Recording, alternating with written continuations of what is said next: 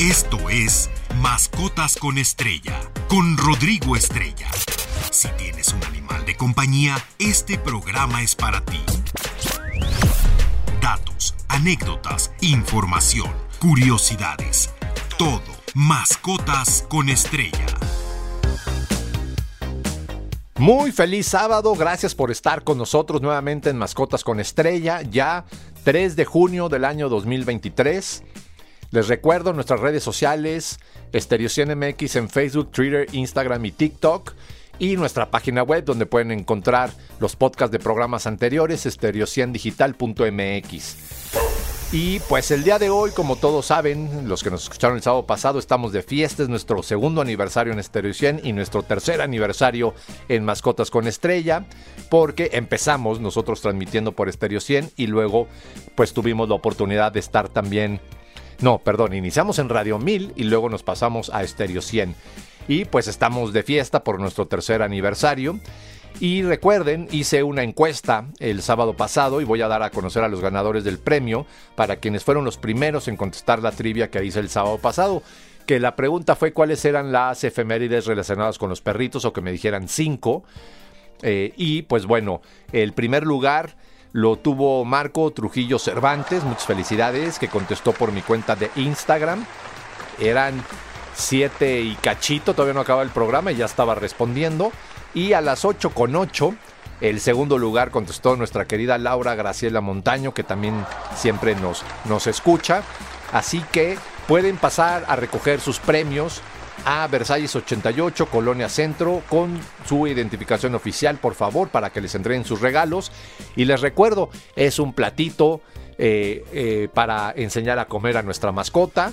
Es un juguete, un paliacate y una bocina con Alexa, que ya nada más le van a poner eh, le van a poder decir Alexa pon punto uno e inmediatamente va a transmitir esta fabulosa estación, la estación del delfín.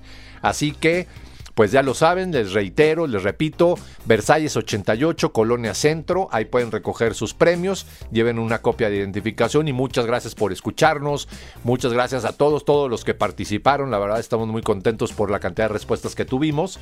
Y obviamente, pues quiero agradecer a NRM Comunicaciones, a la familia Huesca, Germán Huesca, por la oportunidad de poder estar aquí tras el micrófono, compartirles un poquito de cultura y cuidado animal. Y el día de hoy, pues les traigo un programa un poco diferente.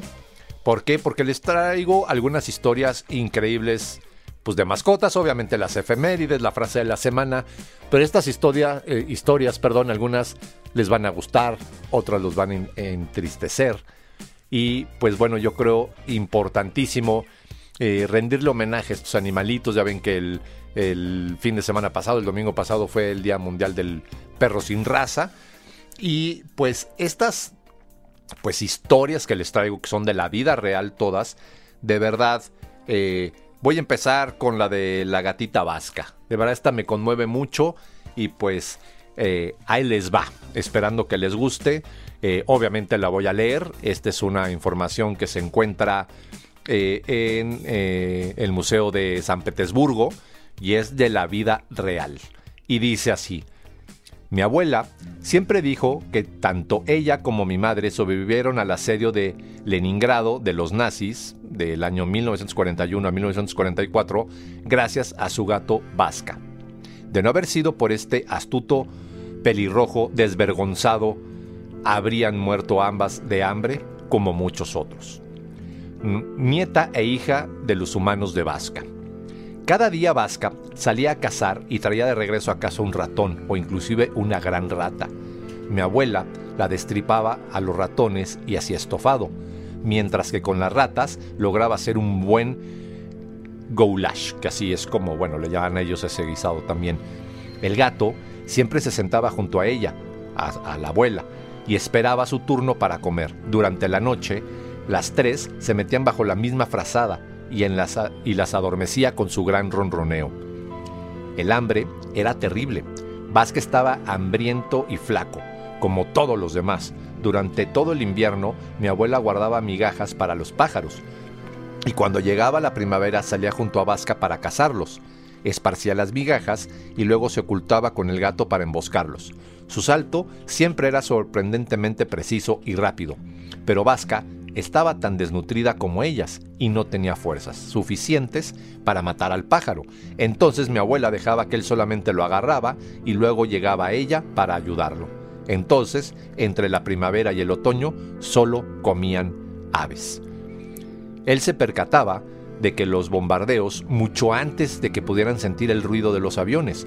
Cuando Vasca comenzaba a inquietarse y a maullar con angustia, mi abuela sabía que era el momento de tomarse sus ropas, agua y a mi madre y definitivamente también a Vasca y huir de casa.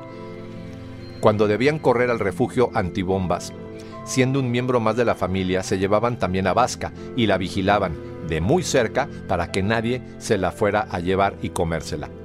A estas alturas de la guerra, Vázquez estaba muy débil, pero presente en su familia, como hoy su hazaña en los museos rusos. Las ratas abundaban porque los sobrevivientes de los bombardeos comían gatos, y de ahí que en plena invasión enemiga se desataron además plagas de ratas que complicaron aún más el escenario. Cuando por fin se levantó el bloqueo de la ciudad y volvió a llegar la comida, e inclusive después de la guerra, mi abuela siempre guardaba los mejores trozos para el gato. La acariciaba cariñosamente diciéndole, eres nuestro sostén. Vasca murió en 1949 y mi abuela se las arregló para sepultarlo en el cementerio, para que nadie pisoteara su tumba. Le puso una cruz donde escribió Vasily Bagru. Cuando llegó el momento, mi madre sepultó a mi abuela junto al gato y luego yo sepulté a mi madre con ellos. Hoy los tres yacen juntos bajo la misma lápida, como en la guerra, las tres juntas bajo la misma manta. Ahorita les voy a contar otra historia, no tan conmovedora, pero también que tiene que ver mucho con este beneficio que nos dan los animales de compañía. Todo sobre animales de compañía. Mascotas con estrella. Bueno, después de esta historia, que la verdad a mí sí se me hizo el nudo en la garganta, es una historia muy conmovedora de la vida real, que es impactante, les comento, está en el Museo de San Petersburgo les voy a compartir esta de Lump, que es de un amigo, un perrito amigo de Pablo Picasso. Ya la he comentado en otras ocasiones, pero la verdad me encanta esta historia por lo que inspiró en este gran artista, ¿no? Porque Pablo, a través de su vida, siempre tuvo un perro a su lado y más de una docena de canes lo acompañaron. Y en 1957, ya cuando era famoso, Pablo vivía en una hermosa villa en la costa oeste de Francia, que compartía con su hermoso perro boxer. Tenía un boxer precioso. Y pues un día recibió la visita de un amigo, que era fotógrafo, su amigo, con un perrito salchicha, el cual de inmediato conquistó al boxer y obviamente al mismo Pablo Picasso, que era amante de los animales. Lump, que así se llamaba este perrito salchicha, para Picasso, representó tanto que lo cuidaba mientras su amigo el fotógrafo viajaba por el mundo y lo llegó a querer de tal manera que lo inmortalizó en una serie de pinturas. Por ejemplo, Las Meninas, que hizo ese mismo año. Es una pintura sumamente famosa. Pero no nada más eso, Pablo Picasso le hizo platos con su figura, mantas, artículos varios pintados por obviamente por el mismo Pablo Picasso e inmortalizó a Lump, este perrito salchicha que por su temperamento pues se ganaba a todo el mundo y se volvió pues más que ya del amigo de Pablo, del fotógrafo, pues en sí pasaba más tiempo ya con Pablo Picasso. Y pues esta inspiración lo llevó a hacer grandes cuadros, grandes pinturas y quién se imaginaría, ¿no?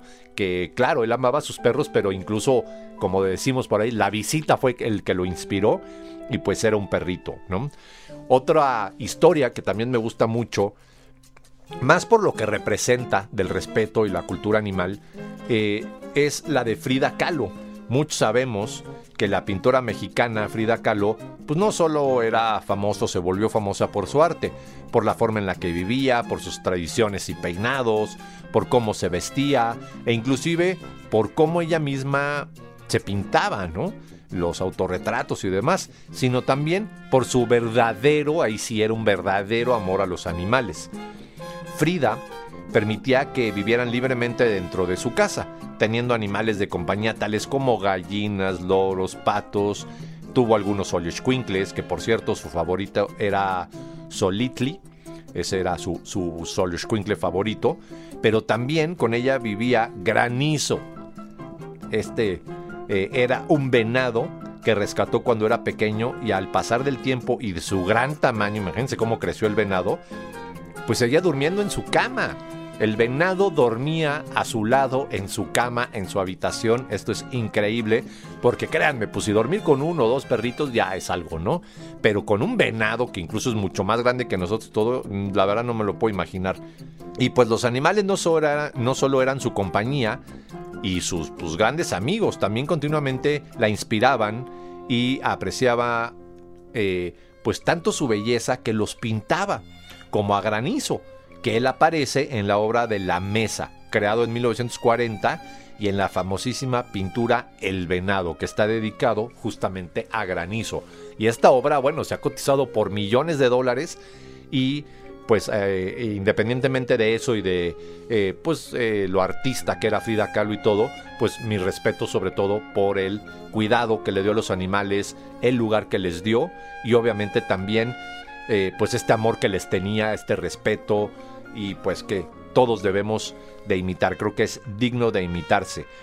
¿No? Y pues bueno, ahorita les voy a contar una historia que es un relato reflexivo, parte del libro Muerte de al filo de la obsidiana.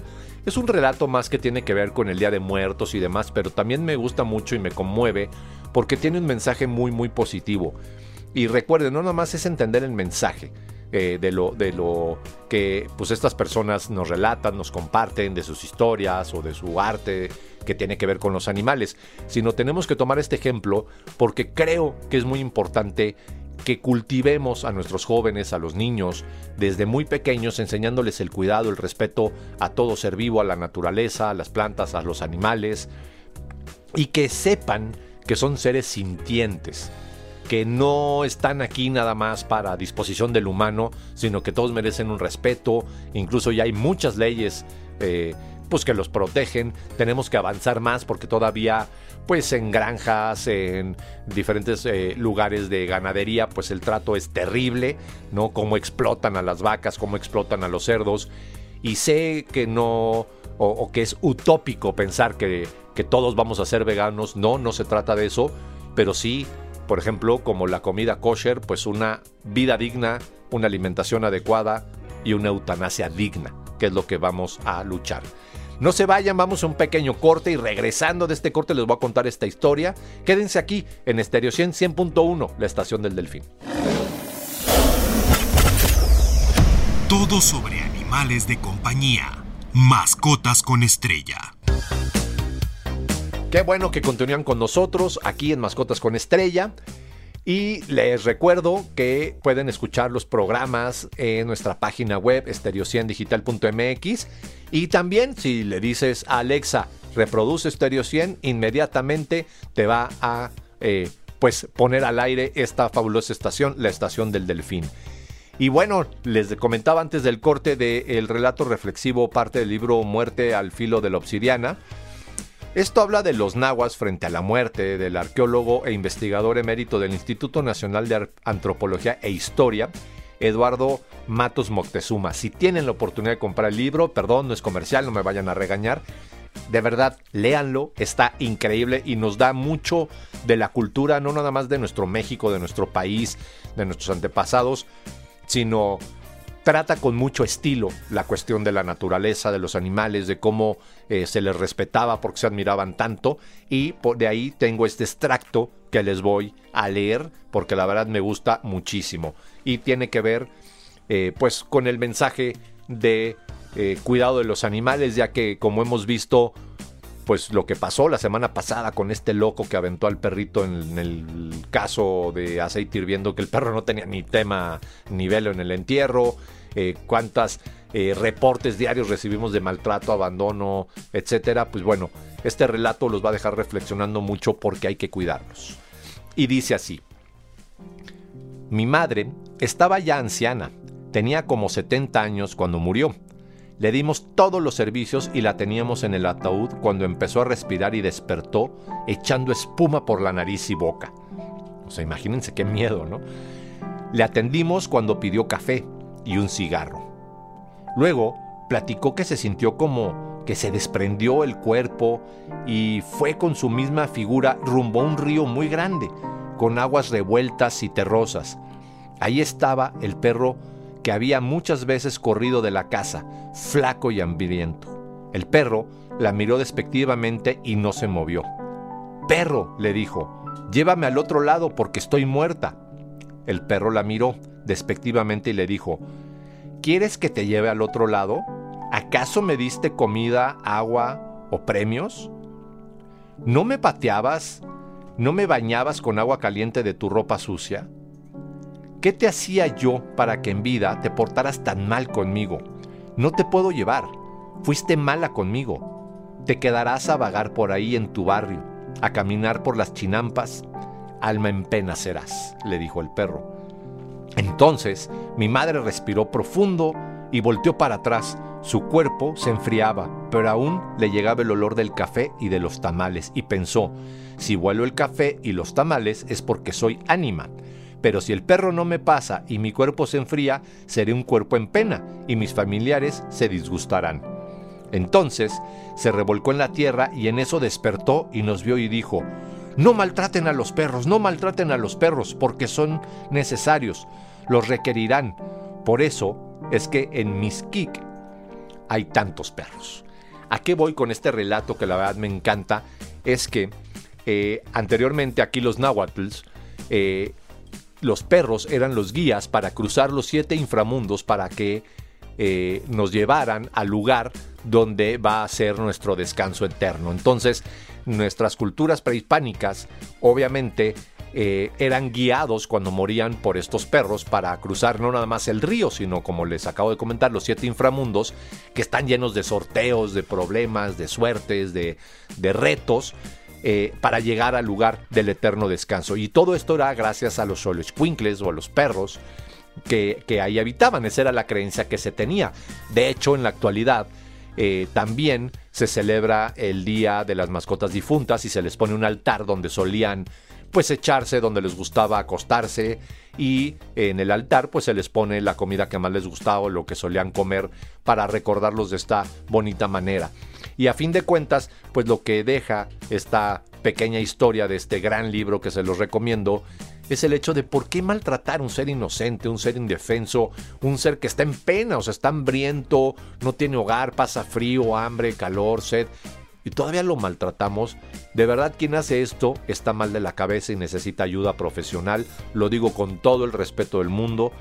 También, si tienes un animal de compañía, eh, pues no sé, enjaulado en un espacio demasiado pequeño, lo tienes amarrado con una cadena y no tiene movilidad, si se te olvida darle de comer, si nunca le cambias el agua o ni siquiera tiene agua, o no tiene una sombra donde echarse, no tiene un lugar donde guarecerse de la lluvia y el frío, pues estás mal.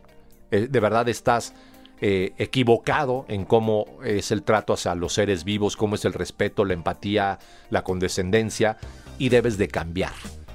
Y siempre lo he dicho, si no puedes tener una mascota porque no tienes el tiempo, eh, el espacio, la economía para tenerlo, no lo tengas. Mejor dáselo a alguien que lo vaya a valorar, que lo quiera, que lo cuide, que le dé la atención necesaria, porque ellos lo merecen y no nada más merecen eso. ¿no? Por eso tantos memes y publicaciones veo ahora de pues no dejan entrar a mi perro a, la playa, pero cuando hay un sismo sí quieren que vaya y rescate, ¿no? Y es muy cierto, somos muy hipócritas muchas veces. Y yo no entiendo estas personas cómo pueden estar en las noches dormidos, tranquilos, acostados en sus camas, sabiendo que en la azotea tienen un perro amarrado que no ha comido, que está hambriento, eh, que está desesperado, que está desnutrido o posiblemente hasta enfermo. De verdad, esta psicopatía tiene que atenderse y no es normal. Si no te gustan los animales, perfecto, pues no los tengas y ya, pero no los maltrates. Pero el tenerlos y tratarlos mal, pues habla de que estamos eh, errados, ¿no? A fin de cuentas. Y pues bueno, ahorita regresando les voy a platicar las efemérides porque tenemos bastantes y eh, recordar los nombres de quienes llevaron los premios por si no nos sintonizaron desde tempranito, que sepan quiénes son, de todos modos les vamos a escribir nosotros para que pasen por sus regalos de nuestro tercer aniversario de Mascotas con Estrella. Sobre animales de compañía. Mascotas con estrella. Retomando el tema de las efemérides, porque ya se nos va a acabar el tiempo de este fabuloso programa, siempre imitado, jamás igualado. eh, las efemérides de hoy, sábado 3 al viernes 9 de mayo, no, perdón, al 9 eh, de junio, ya, imagínense, yo todavía sigo en mayo, no, ya estamos en junio. El día de hoy, 5 de junio, se celebra el Día Mundial del Medio Ambiente. Ya sabemos la importancia pues, de cuidar nuestros ecosistemas y fomentar el respeto en general al medio ambiente. Y pues recordando un poquito lo que es la meta de la ONU y todos los países miembros para el Plan 2030, como le llaman, que es la reducción de eh, pues efectos de gases invernadero, la contaminación en ríos y mares, eh, pues la disminución de la tala de bosques y selvas y obviamente eh, la reforestación de los mismos. Pues la verdad estamos preocupados. Yo desde mi punto de vista les digo, no vamos a lograr el plan 2030. Estamos ya en el 2023 y no nada más no vemos avances, vemos el tráfico de animales cómo se extiende, los incendios, la tala clandestina, la ambición de algunos empresarios para explotar ciertos recursos naturales y pues no ha habido sanciones, consecuencias o algún cambio que podamos tener tangible para mejorar nuestro mundo, nuestro entorno, nuestro medio ambiente y a fin de cuentas vamos a ser los únicos afectados. Así que piensa la forma en la que consumes, en la que pues, hay que cuidar el agua, hay que generar menos desperdicio, hay que reciclar, hay que, pues contener nuestro consumo en cosas innecesarias que nada más van a contaminar, porque nuestros hijos o sus hijos, yo pues, no tengo, pero pues son los que más lo van a padecer. Y aunque ellos ya traigan otro chip y otra conciencia, porque eso sí lo veo cuando doy pláticas en las escuelas y demás, que los jóvenes están mucho más conscientes que nosotros y pues nosotros fuimos mucho más conscientes que nuestros padres, pero pues de qué va a servir que tengan la conciencia si ya no van a poder hacer nada. Recuerden que hay más de un millón y medio de especies en peligro de extinción y cientos de miles en riesgo y pues esto tenemos que pararlo, detenerlo y revertirlo lo más posible. Hoy también se celebra el Día Internacional contra la lucha eh, de la pesca ilegal, es decir, la pesca no declarada, la no reglamentada. Y sí, claro, eh, del mar, los peces eh, y otro tipo de, animales marinos, pues surten a gran población del planeta para cumplir con sus fines alimenticios. Sin embargo, cuando esto no es regulada, cuando utilizan ciertas eh, tipos de redes que ya están prohibidas, están acabando con ecosistemas completos. Y aquí en México les pongo un ejemplo muy claro. No se pudo hacer nada porque por falta de voluntad y realmente de, mano firme, ¿no? Eh, contra la extinción de la vaquita marina por la pesca ilegal de la totuaba. Imagínense un, kilo de totuaba puede llegar a costar 5 mil dólares en Oriente. Imagínense un kilo de este pez que se pesca aquí en la península de California, llega a costar 5 mil eh, eh, dólares. Una totuaba completa puede llegar a costar 80 mil dólares. Y todo esto porque en Oriente creen que son afrodisíacos y demás, y aquí en México está metido el crimen organizado en todo este tema de tráfico de animales, de pesca ilegal, todo, porque dejan mucho dinero. Pero no pudieron poner un límite y esto llevó a la extinción de la vaquita marina. A mí que venga un colega, biólogo o alguien y que me diga, no, todavía por ahí hay una o dos. No, ya no sobrevivieron. Para que esta especie pueda salir adelante tendría que haber cierta cantidad mínimo para que se puedan reproducir, etc. Y sobre todo, porque sigue este tipo de pesca. El gobierno no ha hecho absolutamente nada, ¿no? Hace tres años dimos la nota en Enfoque Noticias aquí por Stereo 100 y, Radio 1000 de que habían agarrado un grupo muy grande de los que traficaban este tipo de peces hacia Oriente y parte de los pescadores. Pero ya hay otro formado y otro y otro y no era el único. Entonces, si no se hace la, acción completa y no se ponen restricciones legales y si no ponemos a la Marina a cuidar nuestros mares y que realmente agarre a todos estos pescadores ilegales, pues no hay forma de que estas 3, 4 vaquitas que dicen que existen, pues todavía eh, tengan posibilidades de sobrevivir. En una de esas van a caer en este tipo de redes o tipo de pesca, porque estas redes que ellos avientan van arrastrando eh, desde el fondo del mar y van agarrando todo, deshacen corales, deshacen eh, plantas, todo lo que hay ahí lo revuelven y esto pues afecta a muchísimas especies, ¿no? Otra efeméride que es el día 6 es el Día Mundial de la Concienciación sobre la importancia del control de plagas. Esto voy a hacer una publicación para que todos entendamos. Claro, hay animales que son plagas, a veces los ratones son plagas, a veces pues todos saben que las langostas son plagas, ¿no? Etcétera. Pero pues cómo tratarlas y... Eh, pues cómo identificar cuando es una plaga y cuando no, ¿no? Y por último, el 8 de junio se celebra el Día Mundial de los Océanos. Y pues se me acabó el tiempo, así que me despido con la frase de la semana. Los amigos no se compran, se adoptan. Cuídense mucho, feliz sábado, quédense aquí en Estereo 100.1. Soy Rodrigo Estrella, feliz sábado. Esto fue Mascotas con Estrella. No te pierdas la siguiente emisión, porque siempre hay algo interesante sobre nuestros animales de compañía. Mascotas con Estrella en Stereo 100.